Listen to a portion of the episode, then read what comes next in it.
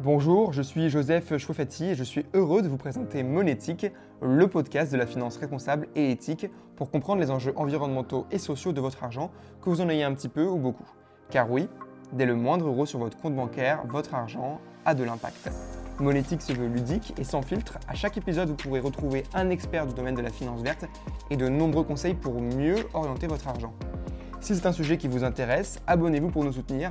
Avant de commencer ce podcast, je voudrais rapidement vous parler de Goodvest. Goodvest, c'est une entreprise à mission qui propose de l'épargne responsable et transparente avec pédagogie. Vous pouvez faire fructifier votre épargne facilement, en accord avec vos valeurs, et investir dans le monde dans lequel vous voulez vivre. Je vous invite à visiter le site goodvest.fr pour en savoir plus.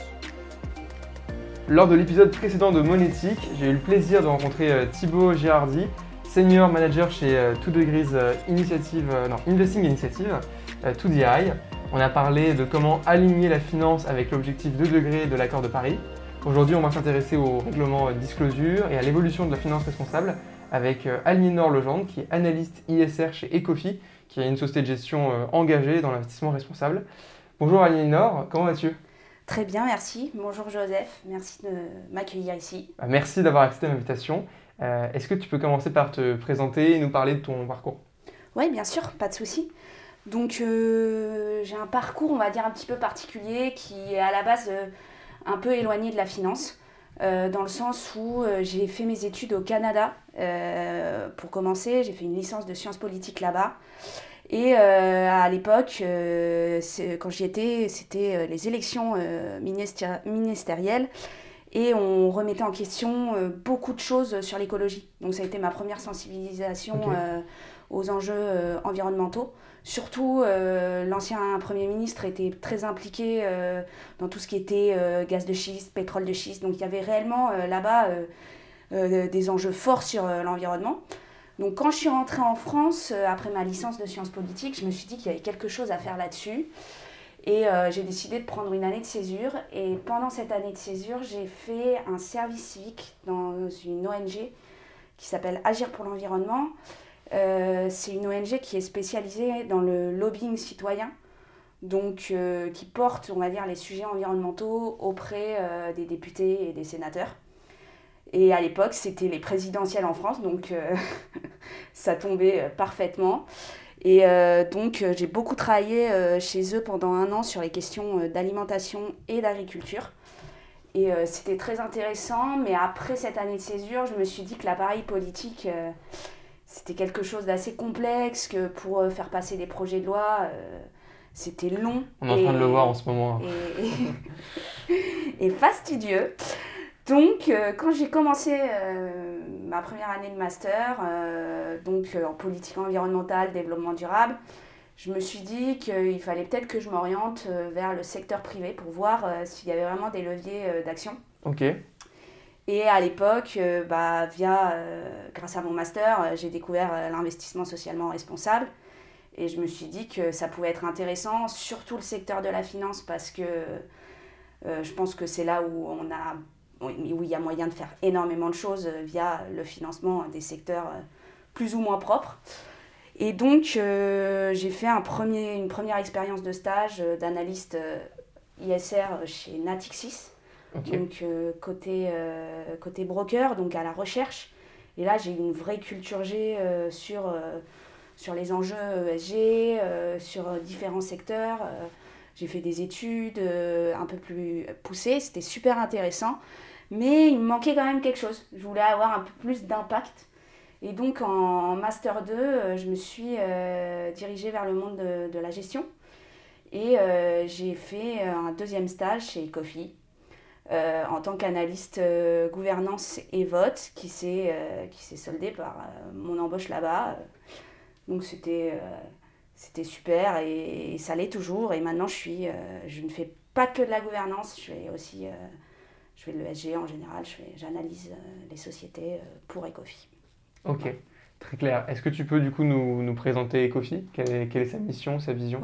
Bien sûr. Donc Ecofi, il faut savoir que c'est la société de gestion du crédit coopératif. Donc euh, une banque un peu particulière en France de l'économie sociale et solidaire. Et euh, Ecofi, c'est vraiment une société de gestion euh, particulière dans le sens où, euh, moi, quand j'y suis rentrée, euh, j'avais l'impression que j'étais légitime, on va dire, à apporter les, les valeurs euh, environnementales, sociales et de gouvernance parce que du fait que c'était la société de gestion euh, du crédit coopératif et aussi euh, parce qu'Ecofi, historiquement, euh, est très active sur ces sujets depuis très longtemps. C'est-à-dire qu'elle a créé son, premier fonds de partage, c'était en 1983. On a commencé l'ISR début des années 2000. En 2019, on a, on a mis toute la gamme de nos fonds ouverts selon un processus ISR assez exigeant. Et en fin 2020, euh, on va dire, on, on concrétise tout ça avec euh, l'entreprise à mission euh, et la raison d'être euh, qui, qui est réellement ancrée dans, dans, dans ce qu'on fait et qui, qui est en gros, pour résumer notre raison d'être, on cherche à bâtir des solutions d'investissement qui allient performance financière et euh, respect de l'homme et de la planète. C'est très clair. Ok, ok. Euh, Aujourd'hui, on va parler d'un sujet d'actualité et de son influence sur ton métier et sur les sociétés de gestion en général, le règlement de disclosure. Et euh, est-ce que tu peux nous expliquer en fait de, de quoi il s'agit dans les, dans les grandes lignes? D'accord. Alors, il faut savoir que le, règlement disclosure, donc c'est un règlement européen. Donc, ça s'applique euh, à l'ensemble euh, du secteur financier européen. Donc, ça, c'est important. Et il faut savoir que surtout, c'est quelque chose qui, en fait, ça fait partie des nombreuses réglementations euh, qui maintenant euh, apparaissent dans le secteur de la finance durable parce qu'il y a une réelle, euh, je pense, euh, volonté du, du régulateur à euh, normaliser les pratiques et aussi à éviter le greenwashing parce qu'on se rend compte que c'est quelque chose de plus en plus à la mode Ouais. mais, et que tout le monde fait un peu... Il y a beaucoup de greenwashing dans le, dans le secteur, selon toi, à l'heure actuelle? Je pense qu'il y en a, Il y en a, ok. il y en a, mais, mais que quand même il y a, y a- y a- y a une, il y a une volonté pour aller euh, vers plus de transparence. Ouais. Et ce que montre la, ce que montre la, euh, la réglementation. Et, euh, et donc, euh, euh, donc, disclosure, ça vient juste après. par on a eu, avant ça, on a eu l'article 173 qui a obligé les sociétés de gestion à, à expliquer euh, comment elles géraient les risques climatiques, euh, comment elles, elles- calculaient euh, l'empreinte de leur portefeuille, par exemple. Après, on a eu l'an dernier la doctrine AMF sur l'ISR qui, là, là encore, a permis aux, acteurs français qui faisaient réellement de l'ISR de continuer à en faire comme ils, voulaient. Et ceux qui, par exemple, n'appliquaient pas réellement de critères ne, peuvent plus maintenant communiquer sur le fait qu'ils font de l'ISR, euh, par exemple. Et maintenant, il y a Disclosure. Et Disclosure, c'est vraiment euh, un règlement qui, on va dire, qui a pour objectif euh, donc, de rendre les produits plus transparents, comme, comme je le disais, et aussi qui va nous permettre de comparer les produits grâce à un socle d'indicateurs qu'il faudra que toutes les sociétés de gestion communiquent à terme. Mais là, on est au début du règlement, euh, il vient juste d'être appliqué en, mars. Et euh, réellement, je pense qu'il y a encore euh, beaucoup de choses à, faire avant que, avant qu'on soit complètement aligné avec cette nouvelle réglementation. Donc, si tu veux, le règlement pour l'instant, il impose, donc, c'est un règlement qui s'applique aux activités des sociétés de gestion, donc, donc à l'ensemble des activités des sociétés de gestion, et qui s'applique aussi aux produits. Donc, il y a deux aspects dans ce règle- règlement, et il faut que les sociétés de gestion euh, expliquent euh, réellement comment elles prennent en compte euh, les risques en matière de durabilité, comment elles gèrent les risques en matière de durabilité qui peuvent avoir un impact sur leur investissement. Donc si je prends un exemple un peu, un peu plus concret, euh, il faut qu'on explique comment, par exemple, je ne sais pas, euh, une controverse sur une société peut avoir un impact euh, sur nos investissements. Et après, il y a un deuxième volet qui est que, le fait que les sociétés de gestion doivent aussi euh, expliquer les, incidences, donc là c'est l'inverse, sur les facteurs de durabilité. C'est comment leur investissement, comment nos investissements, en gros, euh, peuvent avoir un impact euh, négatif en termes d'émissions de gaz à effet de serre. Pour l'instant, la réglementation, elle nous impose surtout de classer nos produits financiers selon, donc il y a trois types de, dire, de classification. Il y a les, les, produits dits article 6, qui sont les produits financiers qui n'ont pas d'objectifs environnementaux ou sociaux. Ensuite, il y a les, les produits qu'on va dire article 8, qui eux intègrent des, des, on va dire, des critères environnementaux et sociaux et aussi euh, qui analyse les portefeuilles selon euh, les bonnes pratiques de gouvernance.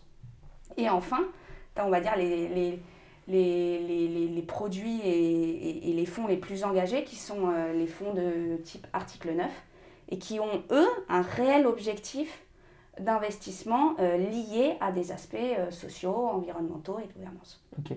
Et donc chez Ecofi, tous vos fonds sont article 8 ou 9 oui, alors chez Kofi, euh, pour l'instant, nous, on a, oui, on a décidé euh, de, mettre tous nos fonds, euh, soit article 8, soit article 9.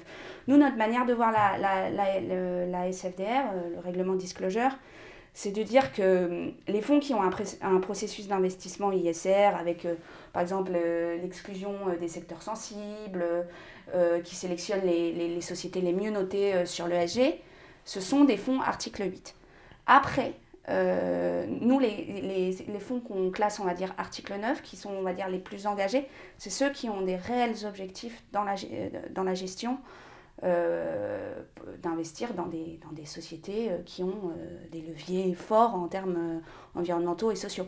Par exemple, on a un fonds qui est labellisé Greenfin, qui est un, un label d'État qui concerne les aspects environnementaux et climatiques ce fonds-là est obligé d'investir dans des sociétés qui ont des forts, euh, leviers euh, d'impact, entre guillemets, euh, sur l'environnement et qui, et qui ont une part importante de leurs revenus consacrés à des écoactivités. Et donc là, pour nous, ce fonds-là, c'est un fonds article 9. pour donner un exemple concret.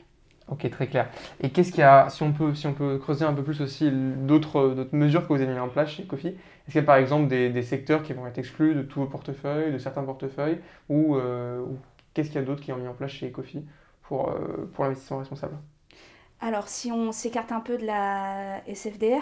Ouais, oui, bien sûr, bien sûr. Parce que, en fait, la SFDR va pas avoir d'influence sur le processus d'investissement. mais sur la transparence. Mais sur la transparence.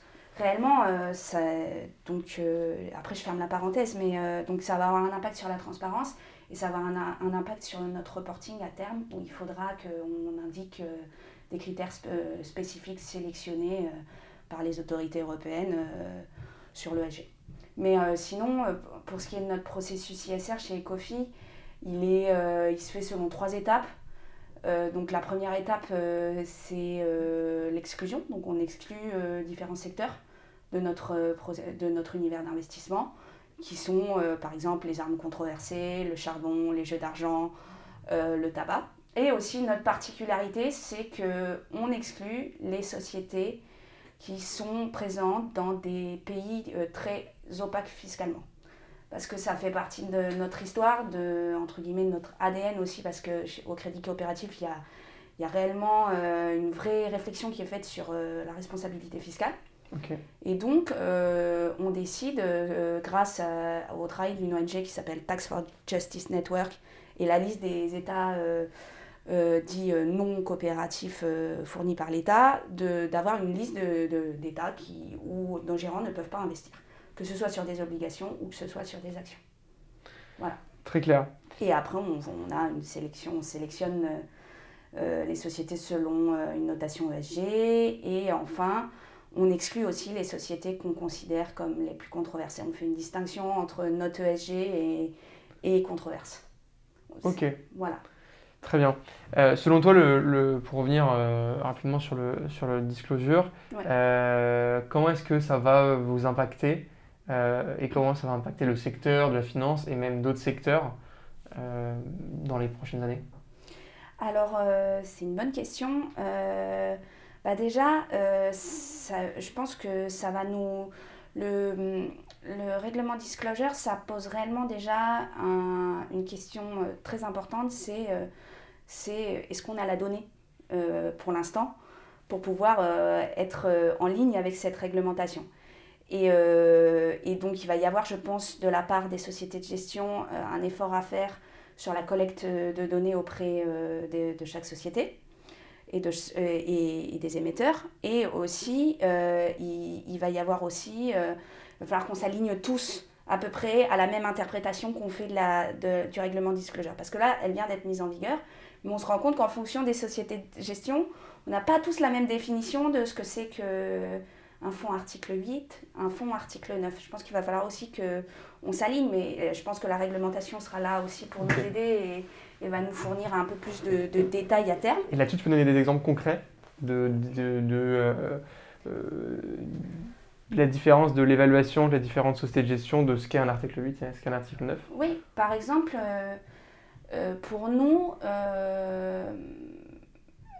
un fonds qui est article 8, c'est un fonds qui implique forcément euh, donc, euh, un univers avec des sociétés notées sur les aspects ESG et aussi la réduction d'un univers par rapport à ça. C'est-à-dire euh, le fait qu'au bout d'un moment, bah, on est obligé de réduire l'univers du gérant et, celui-ci est, contraint, entre guillemets, à sélectionner les sociétés qui sont mieux notées sur ces aspects.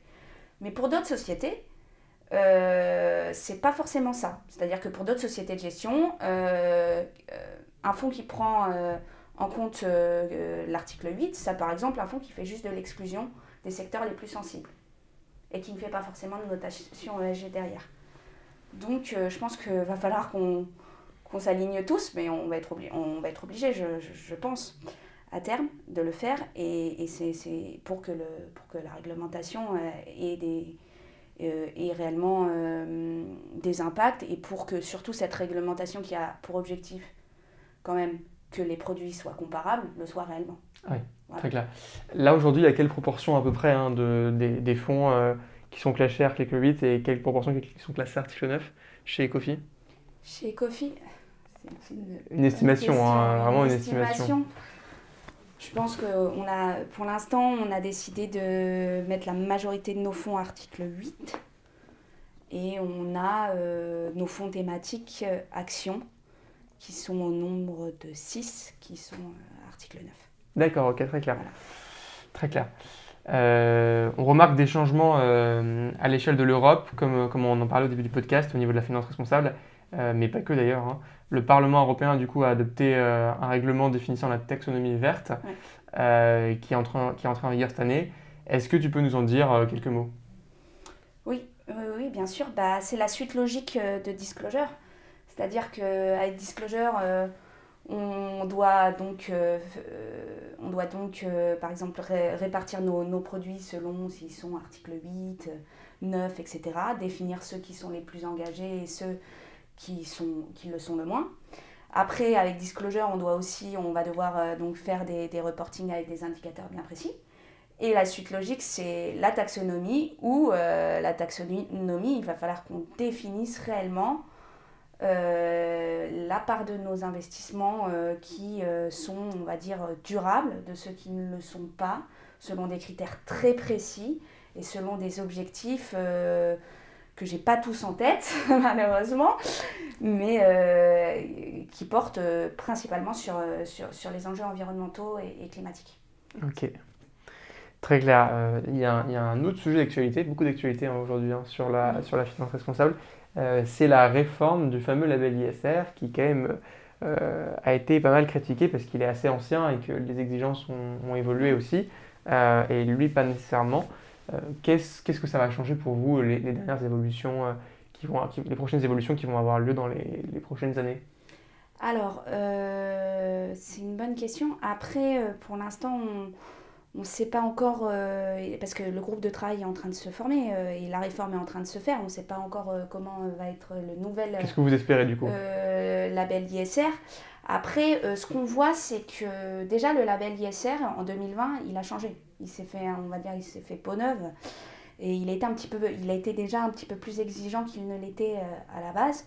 Où maintenant, il demande à chaque fonds que les fonds publient à peu près quatre indicateurs d'impact ESG, qu'ils démontrent sur, euh, sur deux indicateurs euh, une surperformance par rapport à leur univers d'investissement, euh, je pense que il pourrait, par exemple, le label ISR à terme impliquer, par exemple, l'exclusion de certains secteurs, exiger l'exclusion de certains comme secteurs, le fait le Greenfin. le Et quel secteur, du coup, selon toi, de... parce, que, parce que le Greenfin exclut, par exemple, le nucléaire? Oui, il, exclut le nucléaire, le fossile. Est-ce que, l'exclusion du nucléaire, du secteur nucléaire, c'est quand même quelque chose qui, pose des questions Oui, ça pose, des, ça pose inévitablement des, questions parce que pour certains, c'est une énergie de transition, pour d'autres, c'est euh, un secteur qui est, qui est facteur de, de risque euh, parce que euh, la gestion des, des, déchets nucléaires, c'est quand même une question. Euh, je pense peut-être pas que le, je pense peut-être pas que le, le, nucléaire sera dans ce nouveau label. Après, je sais même pas si ce nouveau label inclura des, des, des, exclusions. Hein, c'est une hypothèse. mais je pense que par exemple, un des secteurs qui pourrait être exclu, c'est le secteur du charbon. Ok. Parce qu'on sait que c'est un secteur qui est excessivement polluant et si la France veut, euh, d'ici 2050, euh, respecter euh, les scénarios de degrés, bah, ça paraît logique. Ouais, il faut en sortir. Ouais. c'est clair. Ce genre de secteur. Ok, très clair. On aime bien, on aime bien finir le podcast du coup par, par des questions qui sortent un peu du, du secteur de la finance. Est-ce que je peux te demander du coup quelle est ta, bonne, ta dernière bonne action écologique ou solidaire? Euh, ça, va paraître super ridicule. Euh, j'ai euh, offert des pailles en bambou à mes nièces pour qu'elles puissent boire leur grenadine sans paille en plastique. Voilà, c'est ma dernière action en date. D'accord, très clair. et qu'est-ce que tu dois du coup encore améliorer sur le plan personnel Sur le plan personnel En termes de... En termes d'environnement Environnement social, C'est une bonne question. Euh, je pense qu'il faudrait que, par exemple, euh, c'est une bonne question, je sais pas. Euh, arrêter de, de arrêter de prendre l'avion, ce serait déjà une bonne. En ce moment, on, bon, en ce moment, ça, ça va, c'est pas trop compliqué à respecter, mais à terme, vraiment arrêter de prendre l'avion pour les courts trajets, ce serait déjà bien. Ok, d'accord, très clair. quelle société tu admires le plus? Euh, c'est compliqué. Euh, euh, dans les sociétés en ce moment que j'admire le plus, bah, c'est une bonne question. Je n'ai pas forcément de. de à, part, à part Goodvest, hein, bien sûr. Hein. Et Kofi, bien sûr. non, je après, moi, j'en ai, ai, pas parlé, mais une partie de mon métier, c'est de faire aussi du solidaire. Et donc, euh, je, je, je, fais de l'analyse euh, financière sur des projets solidaires et des sociétés, on va dire, qui, ont vraiment, euh, qui sont vraiment de l'économie sociale et solidaire. Et, là-dedans, j'ai plein d'exemples de, de, sociétés qui, pour moi, sont, sont très vertueuses et, et amènent des solutions pour demain. par exemple, il y a une société qui s'appelle Envie Autonomie. Donc voilà, hein, ce ne sera pas une société cotée, et qui euh, récupèrent euh, tout ce qui est euh, matériel médical et qui les recycle et qui les revendent pour des publics qui ont pas qui ont qui ont du mal à avoir accès je sais pas à des fauteuils roulants à des, à des béquilles etc et c'est super efficace et c'est tellement économie circulaire belle okay. initiative beau projet. Voilà. Très clair. Et enfin qui aimerais-tu entendre dans le prochain épisode de Monétique? Et, euh, et ben, j'aimerais bien entendre euh, plutôt euh, une ONG sur le climat, ce serait bien et lié à la finance durable. ok. À suivre, à suivre alors.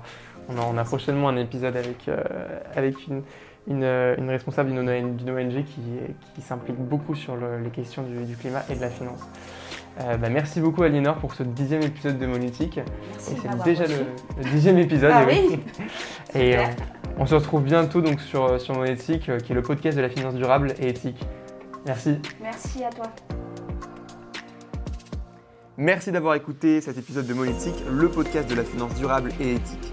Si l'épargne responsable vous intéresse, n'hésitez pas à visiter le site goodvest.fr. Vous pouvez retrouver Monétique sur goodvest.fr slash monétique, ainsi que sur les plateformes de streaming Spotify, Apple Podcast ou Deezer. Votre soutien compte, c'est ce qui nous permet de continuer. Donc abonnez-vous, notez le podcast 5 étoiles et partagez-le autour de vous. Enfin, ce podcast doit être collaboratif, alors envoyez-moi vos idées de sujets et d'invités à monétique.goodvest.fr. Nous revenons dans deux semaines avec un nouvel épisode. A bientôt sur Monétique.